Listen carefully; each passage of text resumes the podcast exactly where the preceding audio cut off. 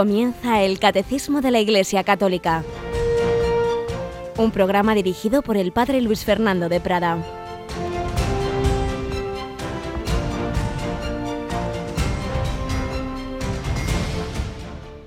Alabados sean Jesús, María y José.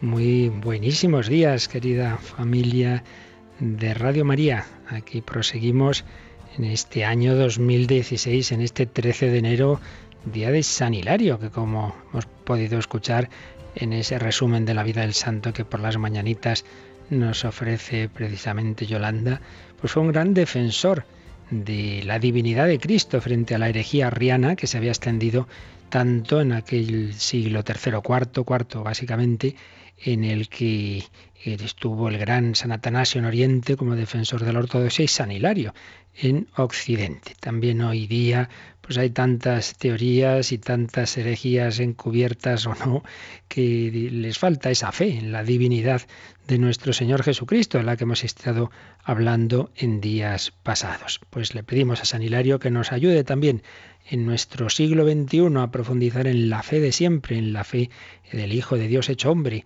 ese ante el cual Santo Tomás, en una de las últimas escenas del último Evangelio, se postra tras sus dudas diciendo, Señor mío y Dios mío. Ante Él también nosotros nos queremos postrar y vivir este día que, como suelo repetir, pues no existirá nunca más en la historia, un 13 de enero de 2016. Este es el día que Dios nos concede hoy, en el que podemos acercarnos a Él, el que podemos hacer el bien, el que podemos pasar haciendo el bien, como decía la lectura del pasado domingo, día del bautismo del Señor, o al revés, podemos ir liando al personal, sembrando cizaña, desánimo, tristeza, pues no, que no sea eso, sino alegría, como la que suele haber en redacción. Tenemos hoy a Yolanda Gómez. Buenos días, Yoli. Muy buenos días, padre. Verdad que tenemos un ambiente de mucha alegría. Ayer estábamos que nos dieron vasos y varios ataques de risa.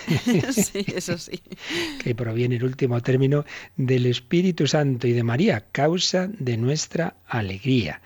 Pues vamos a, seguir adelante. Bueno, sí, antes de que se nos olvide, vamos a aconsejar a nuestros oyentes. Hoy a las 3 vamos a tener una, reunión y no puede estar Mónica en Entre Amigos, pero vamos a tener un testimonio de, de dentro de casa, ¿verdad? Sí, vamos a poder escuchar el testimonio de nuestro compañero Javi Esquina es uno de nuestros técnicos que ahora está convaleciente de una delicadísima operación y que, bueno, pues él hoy está muy, muy integrado en la iglesia y en Radio María, pero la mayor parte de su vida no fue así, ni mucho menos, y por eso, pues, hace unos días le, entrevisté y esa entrevista testimonial, pues hoy se va a emitir de 3 a 4 y os aconsejamos no os la perdáis porque puede dar mucha esperanza tantos padres que ven hijos suyos perdidos y tal, ya verán lo perdido que estuvo nuestro Javi y cómo la Virgen lo encontró. Pues eso será a las 3 y ahora vamos también con nuestro primer momento testimonial de nuestro programa que nos va a ayudar como tantas otras ocasiones el Padre desde el cielo, ya el Padre José Julio Martínez. Vamos con este testimonio de hoy que también nos va a ayudar mucho.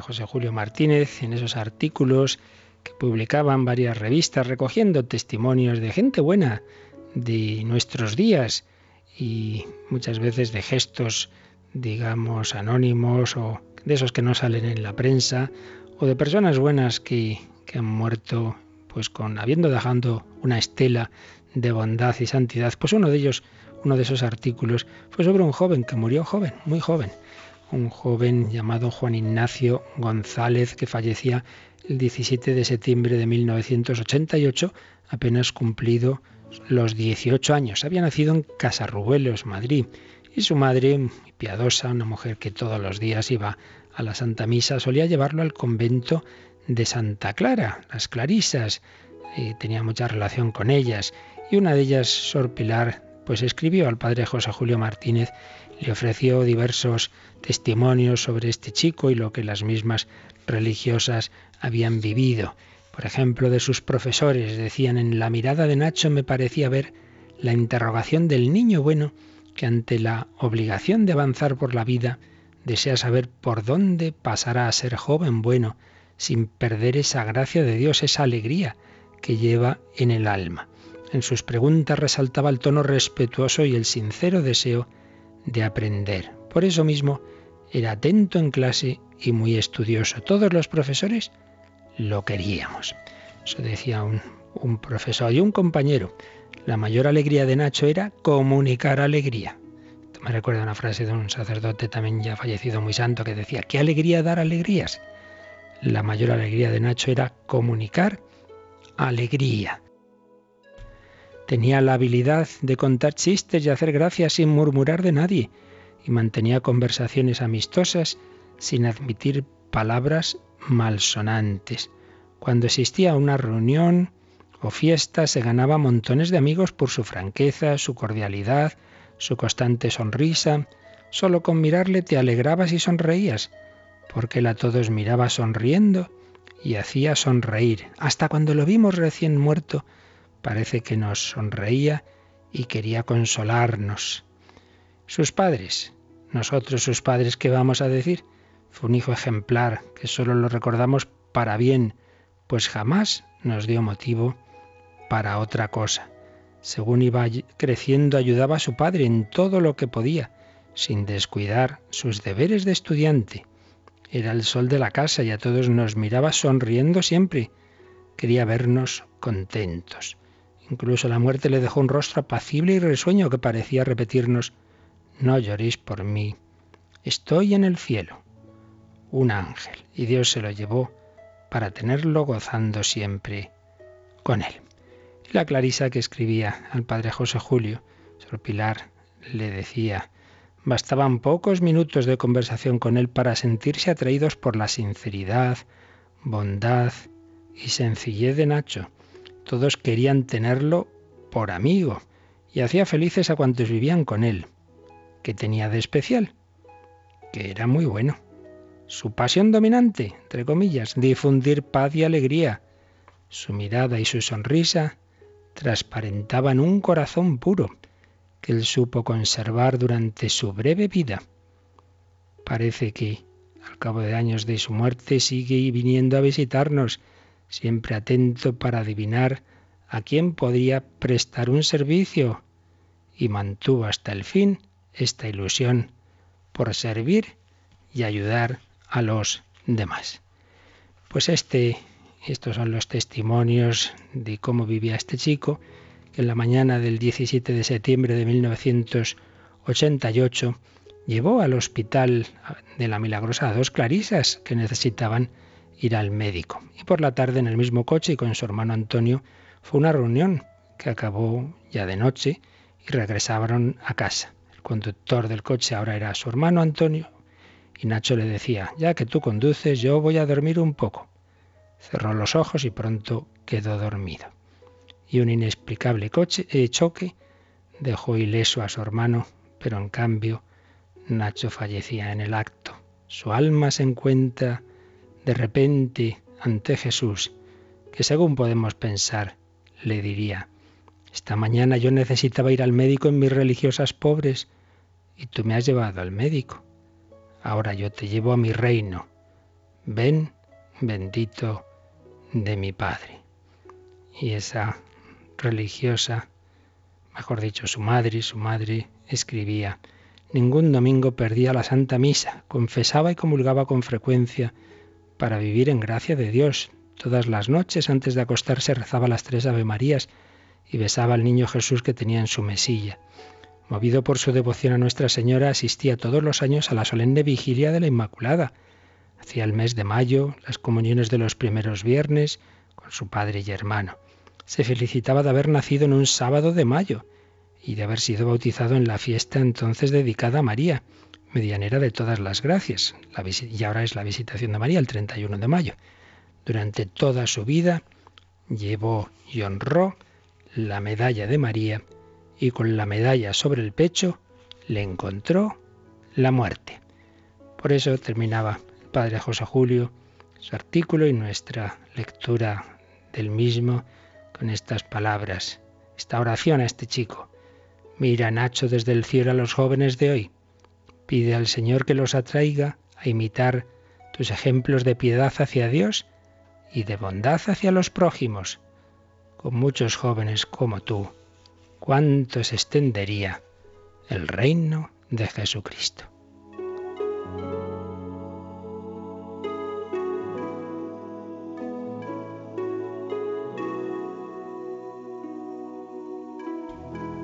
Pues sí, si hay muchas cosas malas, si hay muchos jóvenes perdidos, también hay jóvenes como este chico que el Señor llamó con esos 18 años recién cumplidos, pero como estos ejemplos de santos, San Estanislao de Cosca, con 17 años, San Luis Gonzaga, San Juan Bermans, que con pocos años de vida, sin embargo, cumplieron la misión a que Dios nos llama a todos, la santidad, y pasar por el mundo haciendo el bien, sembrando alegría, sembrando bondad.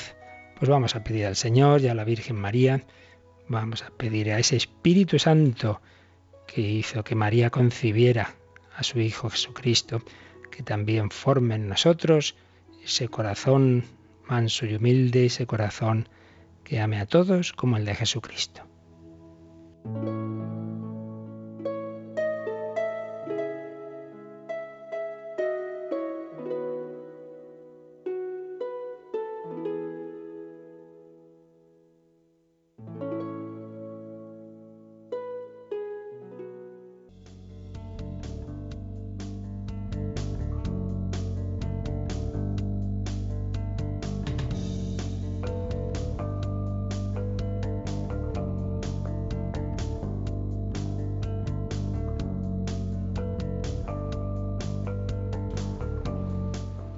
Bueno, pues ya tenemos ejemplo pues, para hoy de un santo del siglo IV, Yolanda, que nos has contado, San Hilario, y de un joven de nuestro tiempo, ¿verdad? Bueno, cuando yo me ordenaba, llevaba un año de sacerdote, moría este, este joven, no sé tú qué hacías en el 88, si vivías o qué. Hombre, vivir vivía. Gateabas, gateabas. No, un poquito más, un poquito más. Bueno, el caso es que todos, en el momento en que Dios nos llame antes o después, con más vida o menos, Estamos llamados a, como decía antes, a responder a esa vocación a la santidad. Santidad viene del Espíritu Santo. Solo Dios es santo, solo el Espíritu Santo puede hacernos santos. Hizo santa a la Virgen María, la hizo inmaculada y en ella formó a Jesucristo hombre. Y es lo que estamos viendo en el catecismo. Estamos en esa parte del credo que nos dice que Jesús fue concebido por obra y gracia del Espíritu Santo, concebido por obra y gracia del Espíritu Santo. Entonces vimos ayer dos números, 484 y 485, que nos hablan de esa importancia del Espíritu Santo en el misterio de Cristo, de la relación entre Jesucristo y el Espíritu Santo. Pero va a profundizar en ello el número que vamos a ver ahora, el 486. Así que vamos a leer el 486. El Hijo único del Padre al ser concebido como hombre en el seno de la Virgen María, es Cristo, es decir, el ungido por el Espíritu Santo desde el principio de su existencia humana, aunque su manifestación no tuviera lugar sino progresivamente, a los pastores, a los magos, a Juan Bautista, a los discípulos. Por tanto, toda la vida de Jesucristo manifestará cómo Dios le ungió con el Espíritu Santo y con poder. Así pues, en este número se ha recordado algo que ya vimos, que era cuando empezamos a ver la parte de Cristología, lo primero que nos ofrece el catecismo son esos nombres, los nombres clave del Hijo de Dios, y uno de ellos es precisamente Cristo. Y Cristo ya dijimos que es la traducción griega de la palabra hebrea Mesías, Mesías. Cristo es el Mesías. ¿Y qué significa Mesías? Ungido, ungido. En el pueblo de Israel se ungía con aceite sagrado a los, a los reyes y a los sacerdotes, a veces también mm, a los profetas, se les ungía. ¿Qué significaba eso? Pues una especie de comunicación de la fuerza de Dios para cumplir esa misión, esa misión real, esa misión sacerdotal, una consagración. Hoy día, pues también hay unciones, como sabéis, sacramentales, empezando por el bautismo. En el bautismo hay dos unciones, con el óleo de los catecúmenos en el pecho y con el santo crisma en, la cabeza. y, esa, esa, unción con el crisma pues pretende, es un signo y un signo eficaz como sacramento que es de configuración a Cristo, de que ese que se bautiza, sea niño o adulto, pues que recibe una comunicación de Cristo sacerdote, profeta y rey. Por supuesto, en la confirmación es esa unción con el santo crisma también que profundiza esa misma configuración con, con Jesucristo. Y en el orden sacerdotal, pues también se nos ungen las, las manos con el Santo Crisma y en, el, y en la plenitud del sacerdocio que es que es el, el, orden episcopal, que es el, la consagración episcopal, también hay esa unción con el Santo Crisma. Y por supuesto el sacramento que llamamos unción de enfermos, hay otra unción. Pero todo esto no son sino prolongaciones sacramentales de la unción con mayúsculas, que es la que se produjo en esa humanidad que Dios va a formar en el seno de María, la humanidad de Jesucristo. Esa humanidad, ese hombre Cristo Jesús, que es una persona divina, pero con una naturaleza humana que Dios crea, que Dios forma en el seno de María, esa humanidad está llena del Espíritu Santo, está ungido, Cristo está ungido, pues eso significa ungido, Mesías, Cristo, por eso nos ha dicho este número, el Hijo único del Padre, al ser concebido como hombre, pues recordemos, él como Dios es eterno, precisamente lo que negaba el, el arrianismo al que hacíamos alusión antes, pues negaba que fuera verdadero Dios eterno. No, no, Dios tan Dios como el Padre. El Padre es Padre eternamente porque eternamente tiene al Hijo. No hay un momento en que no haya existido el Hijo. Padre y el Hijo y el Espíritu Santo son coeternos, pero que no es eterna es la humanidad de Cristo. Eso sí que empieza a existir en un determinado momento. En un determinado momento Dios crea esa alma y, y empieza a formar en el seno de María ese cuerpo.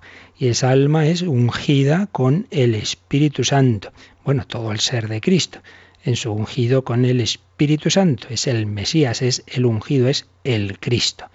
Y dice el número 486 que esa unción es desde el principio de su existencia humana. No es que primero, bueno, pues está ahí esa humanidad y luego recibe el Espíritu Santo en el bautismo en el Jordán. Hasta los 30 años, no, no, no, no. Está lleno del Espíritu Santo desde el inicio, aunque ahora veremos enseguida que bien, eso no quiere decir que no pudiera haber una progresión de comunicación del Espíritu Santo, de maduración de esa humanidad. Recordemos esa frase del Evangelio que dice que Jesús crecía en sabiduría, edad y gracia. Y gracia también, por tanto. O sea que el hecho de que esté lleno del Espíritu Santo no, no impide el que haya una mayor comunicación y manifestación de ese espíritu que tiene desde el principio. Pues análogamente a como uno recibe en el, el, Espíritu Santo en el bautismo, pues eso no impide que haya otra confirmación, haya otra comunicación y configuración del Espíritu en el sacramento que llamamos precisamente de la confirmación. Entonces dice el número que lo recibió el Espíritu Santo desde el principio de su existencia humana, aunque su manifestación tuviera lugar progresivamente. ¿Cómo se va manifestando quién es ese Mesías, ese, pues ese, Cristo? Pues en primer lugar, bueno, naturalmente a la Virgen y a San José, pero aquí se nos habla de los pastores, bien, recordamos esa escena de, de Lucas 2, a los pastores, eh, que son los primeros que reciben la buena noticia de los ángeles. Los ángeles son los que les evangelizan, los que les dan la buena noticia. Os anuncia una buena noticia, la gran alegría para todo el pueblo que os ha nacido un Señor, el Salvador, el Mesías, el Señor. Salvador, Mesías, Señor, el ungido. Se lo dicen los ángeles a los pastores que van a encontrar a un niño que es el ungido, que es el Mesías, que es el esperado durante siglos y que es el Quirios, el Señor, ni más ni menos. A los pastores, a los magos. Esto ya no lo cuenta Lucas, sino Mateo, Mateo 2. También ellos reciben una iluminación interior ayudada por la exterior de la estrella y del consejo de los, de los escribas en el palacio de Herodes para encontrar al Mesías al que adoran y ofrecen sus, sus regalos como, como rey, como, como hombre y como Dios. A los magos, a Juan Bautista. Juan Bautista que el Señor también le ilumina para hacer ver que ese que se presenta en el Jordán es precisamente el, el ungido. Pero si eres tú el que me tienes que bautizar a mí, no yo a ti. Esto es lo que tenemos que hacer. Tú haz lo que se te manda pero Jesús es el que va a bautizarnos en Espíritu Santo, porque Él está lleno del Espíritu Santo y lo va a dar sin medida. manifestación a los pastores, a los magos, a Juan Bautista, manifestación a los discípulos. Y aquí se pone la cita del primer milagro, el milagro en las bodas de Cana, donde se nos dice que creció la fe de sus discípulos en él. Empezaron a decir, madre mía, ¿con quién estamos? Este Jesús que es capaz de hacer esta, este cambio del, del agua en vino, pues qué poderes tiene. Pues va poco a poco, va creciendo la fe de los discípulos en él. Por tanto, la última frase del número 486 dice así, por tanto, toda la vida de Jesucristo manifestará cómo Dios le ungió con el Espíritu Santo y con poder, que a su vez es una cita de un discurso de San Pedro en los Hechos de los Apóstoles, Hechos 10, 38. Así pues, Cristo ungido por el Espíritu Santo. Pero vamos a profundizar un poquito en esta relación entre Cristo y el Espíritu Santo de la mano de uno de los autores que nos está ayudando en esta explicación de la Cristología, en el libro Jesús el Señor del cardenal, hoy cardenal, cuando lo escribió, no lo era Angelo Amato, Angelo Amato, que nos explica, resumimos lo que explica sobre Jesús y el Espíritu Santo, como aparece en la escritura que la encarnación sobra del Espíritu Santo, pero ya antes está, clara que hay, está claro que hay una acción de preparación de la encarnación en la que actúa el Espíritu Santo. Podemos ver los, textos, por ejemplo, de, del profeta Isaías, como habla de ese Espíritu del Señor en el, en el Mesías. Y por supuesto, cuando ya se acerca el momento, pues como el Espíritu Santo actúa en Juan Bautista, como actúa en Zacarías y en Isabel, llenos de Espíritu Santo, como Isabel llena de Espíritu Santo, pues le dice a María, bendita tú entre las mujeres y bendito el fruto de tu vientre. Como es todo ello es por el Espíritu Santo. Y cómo naturalmente actúa el Espíritu Santo en la encarnación, en el momento ese de la Anunciación, pero también al comienzo de la misión de Cristo en el bautismo del Jordán. Recordamos que descendió sobre él en esa forma simbólica y corporal de una paloma. Pero también podemos recordar esa, esa predicación de Jesús cuando vuelve a su, a su pueblecito, a Nazaret, y dice, eh, cuando lee el libro del profeta Isaías, ese texto, el Espíritu del Señor está sobre mí, porque Él me ha consagrado, Él me ha ungido. El Espíritu del Señor está sobre mí. Los santos padres, esos grandes doctores de los primeros siglos de la Iglesia, ante la herejía tipo gnóstica, que decían, bueno, primero estuvo Jesús y luego ya pues descendió la divinidad sobre ese hombre Jesús en el bautismo, en el Jordán, decían, no, no, no, no, el Espíritu Santo le ha ungido desde la encarnación. Pero Decíamos antes que eso no impide el, que se pueda pensar que hay una mm, progresiva eh, comunicación al alma de Cristo, que no deja de ser un alma limitada y humana del, Espíritu Santo. Otros dicen, bueno, quizá no es tanto que, que, entre más en él, por así decir, el Espíritu Santo, cuanto que se manifiesta más. O pues que esa escena del bautismo en el Jordán viene a ser como un decir, bueno, ahora empieza ya tu misión pública. Bueno, se explique como se explique, siempre hay que mantener que el Espíritu Santo está en Cristo desde el primer momento, pero que también hay unas etapas significativas, eh, como son, este, bueno, por supuesto, esa primera, eh, la encarnación, que, llena a esa humanidad de Cristo del Espíritu Santo, el bautismo en el Jordán, que, que es el inicio de, de la sumisión pública, y, y, y esto sí que es un paso muy significativo, cuando Cristo resucita, entonces el Espíritu Santo lo exalta y, hace que esa humanidad ya esté una humanidad transfigurada. Lo que ocurrió de manera temporal en el Monte Tabor, y que esa humanidad de Cristo estaba pues, pues gloriosa y resplandeciente como el sol, pues eso ya es permanente una vez que ha resucitado. Está lleno del Espíritu Santo y lo comunica a raudales ya después de estar ascendido a la derecha del Padre. Pero mm, eso no quita, repetimos, que toda la existencia terrena de Jesús estuvo bajo la acción del Espíritu Santo. Muchas veces se dice, particularmente, el evangelista San Lucas es el que es uno de los que más subraya esa acción del Espíritu Santo en Jesús. Mm, fue conducido por el Espíritu dice Lucas 4.1. Incluso se dice que el Espíritu Santo le llevó a ser tentado por el demonio en el desierto, porque el Espíritu Santo no siempre nos lleva a cosas agradables, a veces nos lleva a eso, a la lucha, a la lucha con el demonio. Aparecen muchos textos en los Evangelios de esa mm, acción del Espíritu Santo en Jesús. Por ejemplo, en ese himno de exultación, Jesús lleno del Espíritu Santo eh, se alegró y dijo, Padre, te doy gracias porque has ocultado estas cosas a los sabios y entendidos y se las has revelado a la gente sencilla. Pero sobre todo es el cuarto Evangelio, San Juan, el que más va a subrayar la relación entre el Jesús histórico y el Espíritu Santo.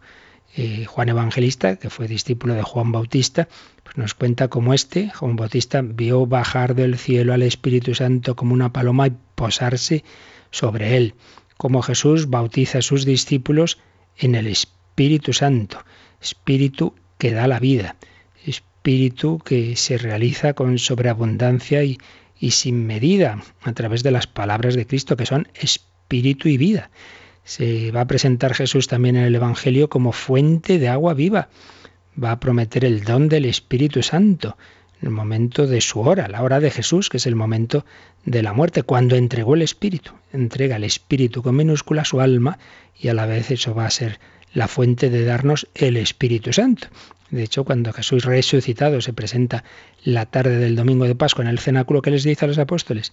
Recibid el Espíritu Santo. Sopló sobre ellos su aliento, signo del Espíritu Santo, como ayer recordábamos, y les dijo, recibid el Espíritu Santo. Jesús glorioso va a continuar presente en medio de sus discípulos mediante ese don del Espíritu Santo. Y de él va a hablar ya más explícitamente Jesús en los discursos de la última cena que nos trae San Juan. Hay que indicar también que esa presencia del Espíritu Santo en Jesús es permanente, no es transitoria. Los profetas tienen iluminaciones del Espíritu Santo, momentos dados son investidos de una especial luz, pero en Jesús no es una cosa momentánea, sino que es una realidad intrínseca a su ser y a su actuar.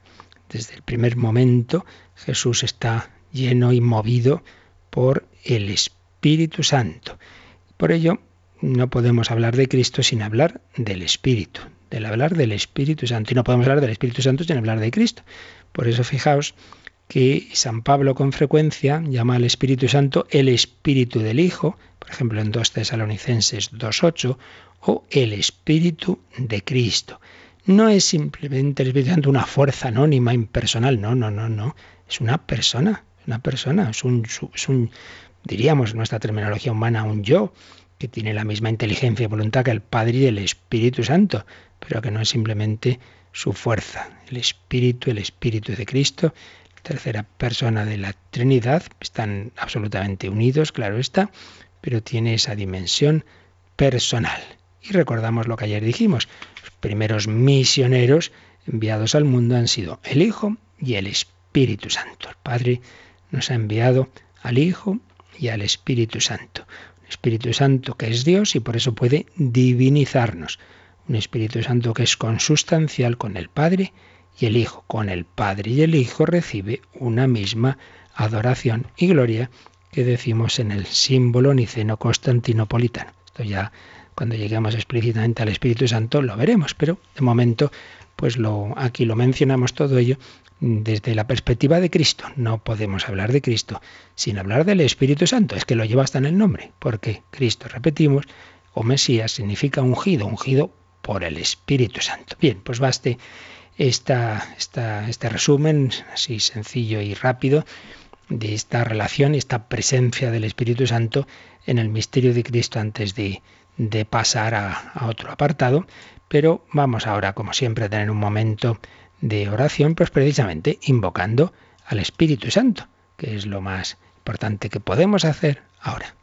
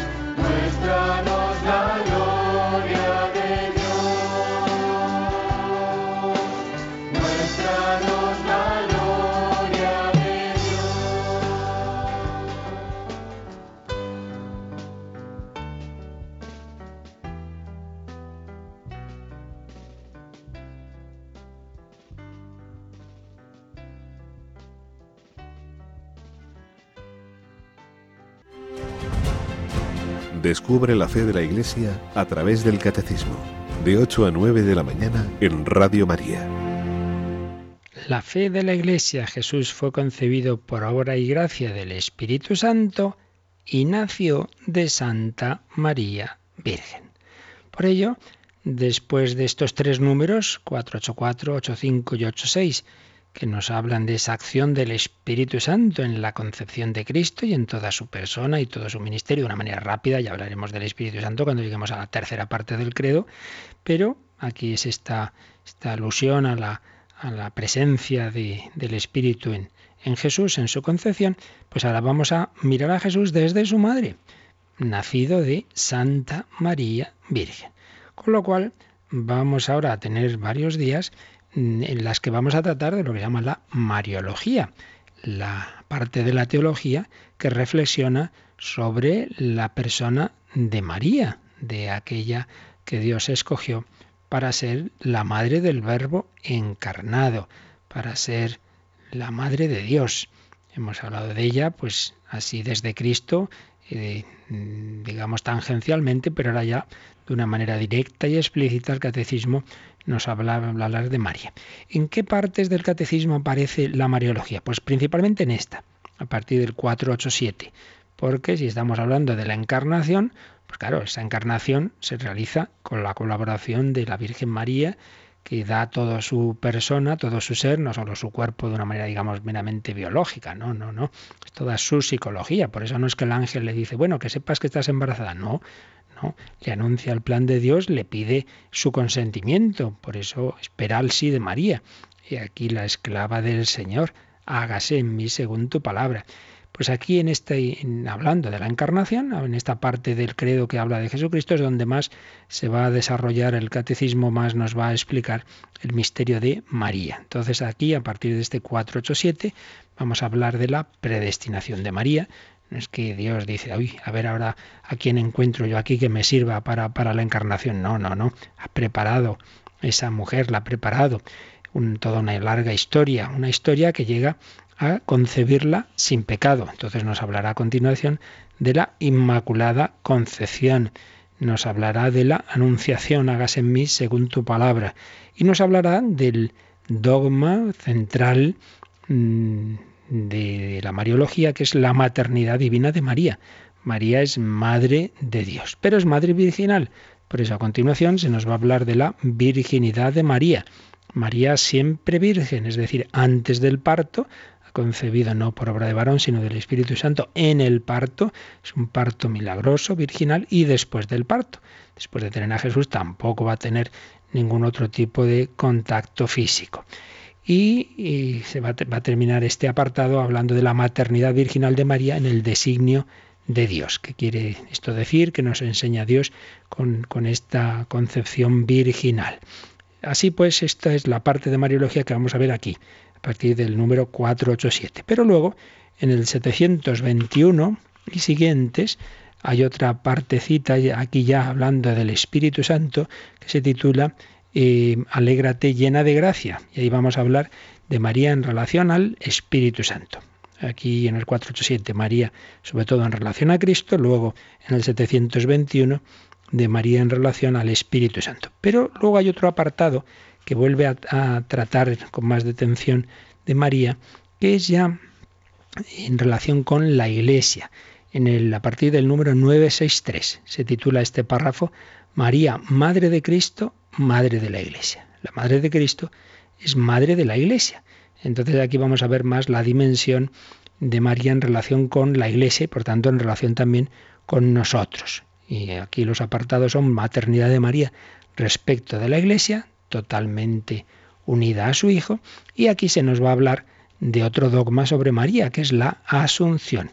María está asunta a los cielos en cuerpo y alma. Y asunta a los cielos en cuerpo y alma es nuestra Madre en el orden de la gracia. Y finalmente, en este apartado se va a hablar del culto a la Santísima Virgen y María como icono escatológico de la Iglesia. Lo que estamos llamados a ser en el más allá está anticipado ya en María.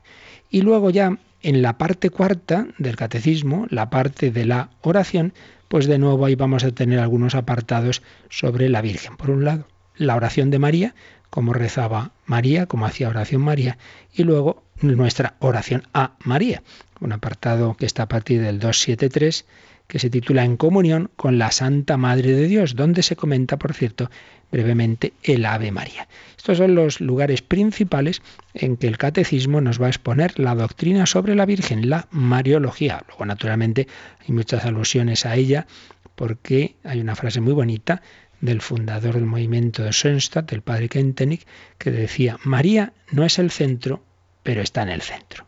Claro, el centro del cristianismo es Cristo. María no es el centro, pero está en el centro, porque es que no podemos hablar de Cristo sin hablar de su madre, claro.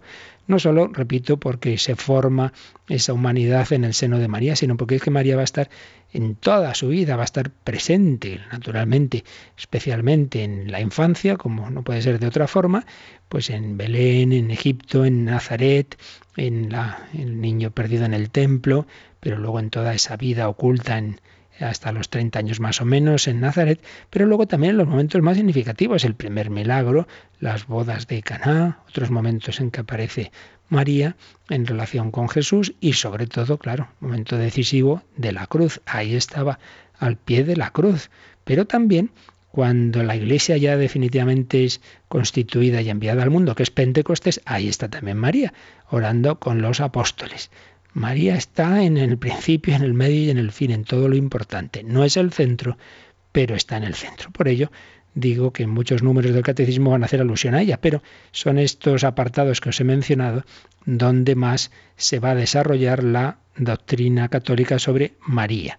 En en este que vamos a ver ahora, 487 y siguientes. A partir del 721 se nos va a hablar de María y el Espíritu Santo. A partir del 963, María y la Iglesia, María asunta a los cielos. Y luego en la parte cuarta sobre la oración, pues ya de, la oración de María, la oración a María, el culto a María, etc. Bueno, pues vamos a leer, Yolanda, este breve número introductorio que es el 487. 487. Lo que la fe católica cree acerca de María se funda en lo que cree acerca de Cristo, pero lo que enseña sobre María ilumina a su vez la fe en Cristo. Es un pequeño número que simplemente, como veis, nos habla de, la relación entre, entre la doctrina sobre la Virgen y la doctrina sobre Cristo. Lo que la fe cree acerca de María se funda en lo que cree acerca de Cristo. Claro, por eso hablamos de María ahora, porque estamos hablando de Jesucristo, concebido por obra y gracia del Espíritu Santo, nació de Santa María Virgen. Imaginad que llega uno que no conoce nada del cristianismo, se lo estamos explicando, le estamos hablando de Cristo y le decimos nacido de María Virgen. ¿Y quién es? ¿Y quién es María? Bueno, pues eso, estamos hablando de Cristo, entonces vamos a hablar de María. Desde Cristo podemos saber quién es María. Pero a su vez, lo que sabemos sobre María ilumina a su vez la fe en Cristo. Están mutuamente relacionados. Entiendes a un hijo conociendo mejor a su madre, pero también lo que te dice el hijo te ayuda a conocer a su madre. Esa mutua relación que se da entre madre e hijo de una familia normal, pues mucho más en una familia no solo normal, sino sobrenatural y hipostática, podemos decir, que es la de mm, María, que es la Sagrada Familia. Entonces aquí podemos hacer alusión, sin entrar en demasiadas disquisiciones teológicas, a que la doctrina mariológica, que por cierto sabéis que tenemos en Radio María eh, un programa, bueno, varios programas sobre la Virgen, bastantes, pero digamos desde el punto de vista más teológico, más de doctrina eso, no meramente culto, no meramente devoción, no simplemente santuarios, etcétera, que, todo eso es muy, muy bueno y conveniente, pero ya desde la perspectiva más profunda de teología, pues los sábados cada 15 días a las 11 de la mañana tenemos ese programa de Ahí tienes a tu madre. Tuvimos durante años con un sacerdote, ahora lo tenemos con otro, doctor en teología, y ahí pues podemos aprender mucho eh, de la Mariología. Y digo que la Mariología eh, se puede enfocar, se puede ordenar, digamos, los, los temas, las verdades sobre la Virgen, básicamente de dos formas. Lo que se llama el enfoque de la Mariología cristológica y el enfoque de la Mariología eclesiológica. ambos enfoques vienen a decirnos lo mismo, pero a la hora del teólogo reflexiona y ordena los datos, por así decir, pues lo puede hacer en el enfoque cristológico, pues ahí el principio fundamental es, claro, María en relación con Cristo, ¿cuál es la verdad primera y principal? de la Virgen en relación con Cristo, porque es su madre. Y si Jesús es Dios, pues es la madre de Dios. Por tanto, el dogma principal es la maternidad divina de María. Bueno, hemos dicho muchas veces, lo he recordado bastantes ocasiones, incluso en, en campañas, de, sobre todo en el mes de mayo, que hay cinco grandes verdades que la Iglesia cree respecto de María, que muchas veces las pregunta uno a, católicos pues, supuestamente bien formados y se te quedan un poco así mirando y diciendo, pues no estoy muy seguro. Cinco grandes verdades, de las cuales cuatro están definidas claramente como dogmas y una quinta está en toda la tradición y vivencia de la Iglesia, magisterio ordinario, pero no propiamente definido de una manera escátedra como los otros. ¿Cuáles son esas cinco verdades?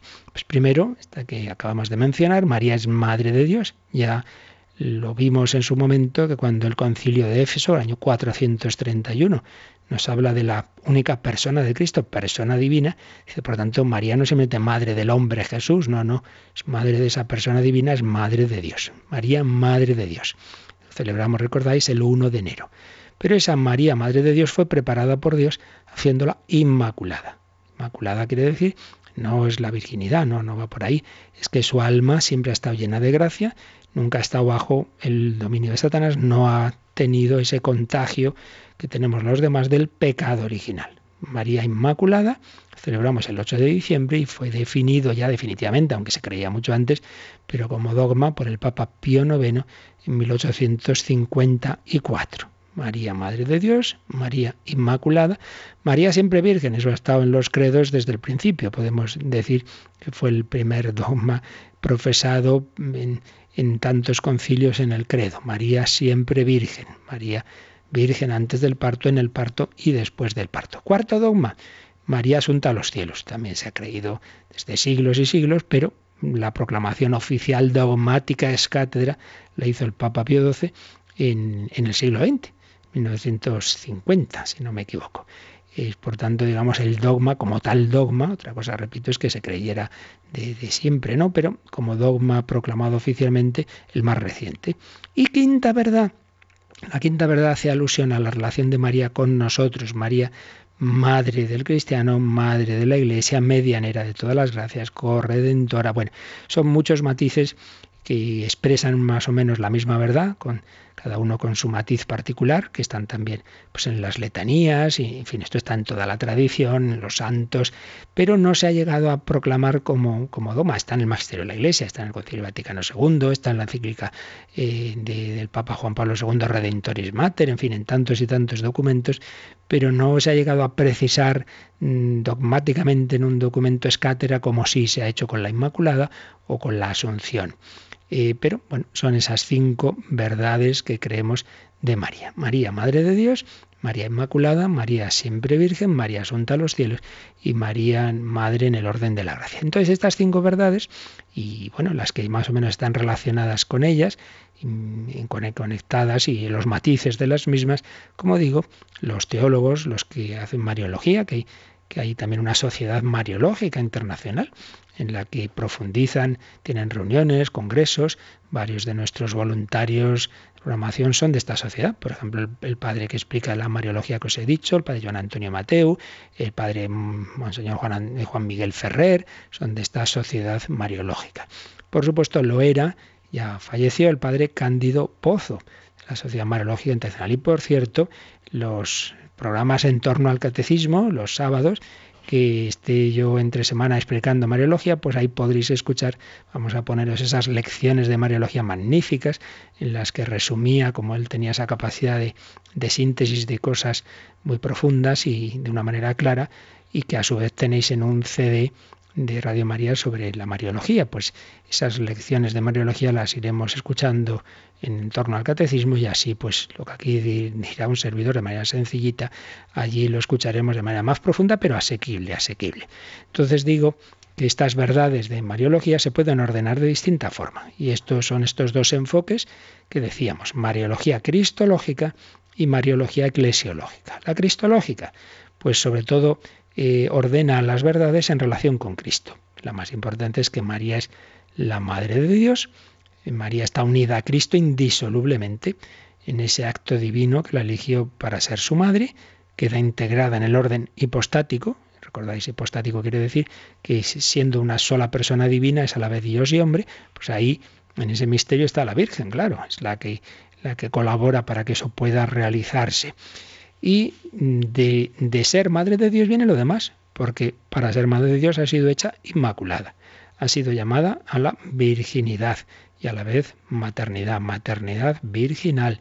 Ha cooperado en esa obra salvífica y la que ha sido madre de Dios no se va a quedar su cuerpo aquí, por tanto, asunta en cuerpo y alma en los cielos. Y la que es madre de Dios es también madre del, del Cristo místico, madre del cuerpo místico, madre de la Iglesia, por ello medianera de todas las gracias. Así pues, esta sería una manera de, ordenar estas verdades. Ahí, mm, en cierto modo, María, pues está por encima de la Iglesia, es trascendente a la Iglesia, porque pues la vemos en relación con Cristo. Y en cambio está esta otra, este otro enfoque de Mariología eclesiológica, en la que ante todo se ve a María como tipo y ejemplar de la Iglesia. Pues la Iglesia y María pues vienen a ser como, como paralelos, ¿no? Pues lo que se dice de la Iglesia se dice de María y lo que se dice de María de la Iglesia. Ahí no es María trascendente a la Iglesia por encima, sino como parte, modelo, la más, la más importante por supuesto, inmanente a la Iglesia, prototipo de la Iglesia, prototipo de la nueva humanidad que acepta la encarnación del Verbo. Ya dijo que sí, la Iglesia deja que, que Cristo se forme también en, en ella misma, en los sacramentos, etc. María y la Iglesia presta su carne al Hijo de Dios. Dios actúa a través de la Iglesia como actuó a través de, se formó en el seno de, de María. A semejanza de María, la Iglesia va a concebir en su seno a los cristianos, nacidos del agua y del Espíritu Santo. María y la Iglesia son madre y virgen, inmaculada, sin mancha ni arruga, libre de todo pecado, como la Iglesia es concebida sin pecado en el bautismo, etc es otro enfoque en que sobre todo se ve la relación de María con la Iglesia. Bueno, estas dos tendencias pues estaban presentes en el Vaticano II, con alguna, alguna discusión, pero bueno, Vaticano II no se pronunció por ninguna de ellas y en el fondo son aspectos complementarios, no hay que contraponer, sino integrar.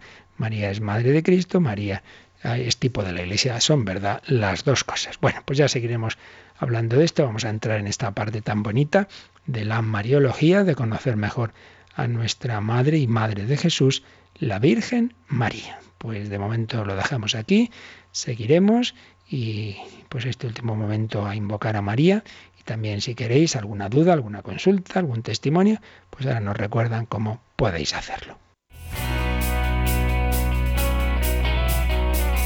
Participa en el programa con tus preguntas y dudas.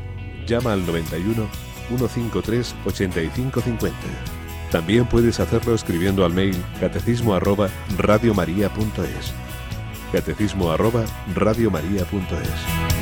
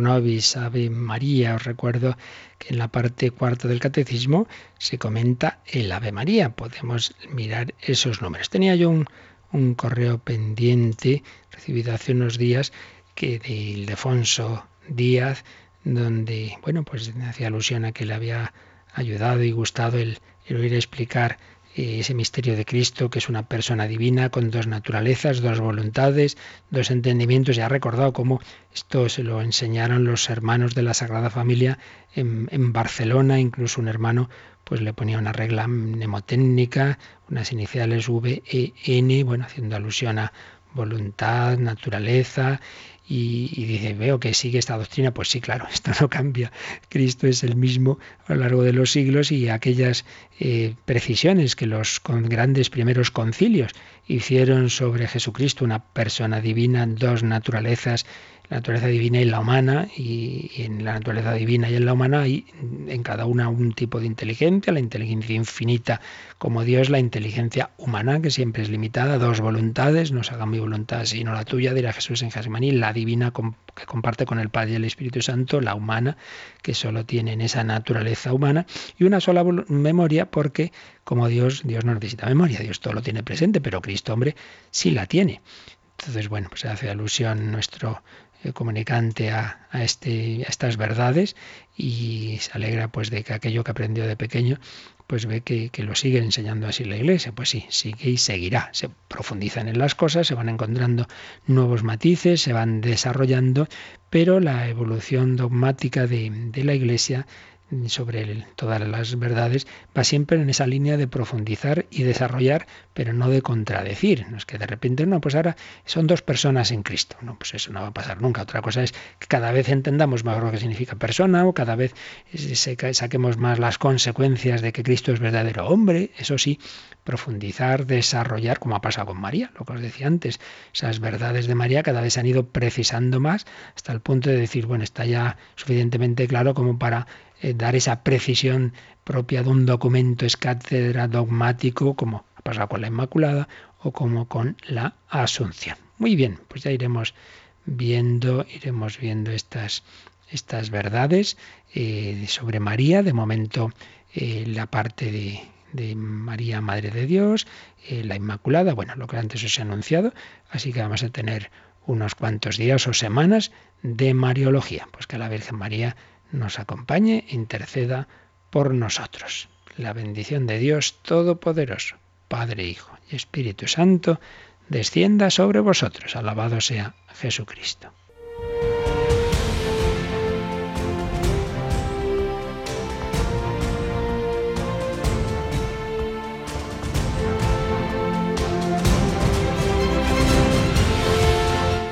Han escuchado en Radio María el Catecismo de la Iglesia Católica.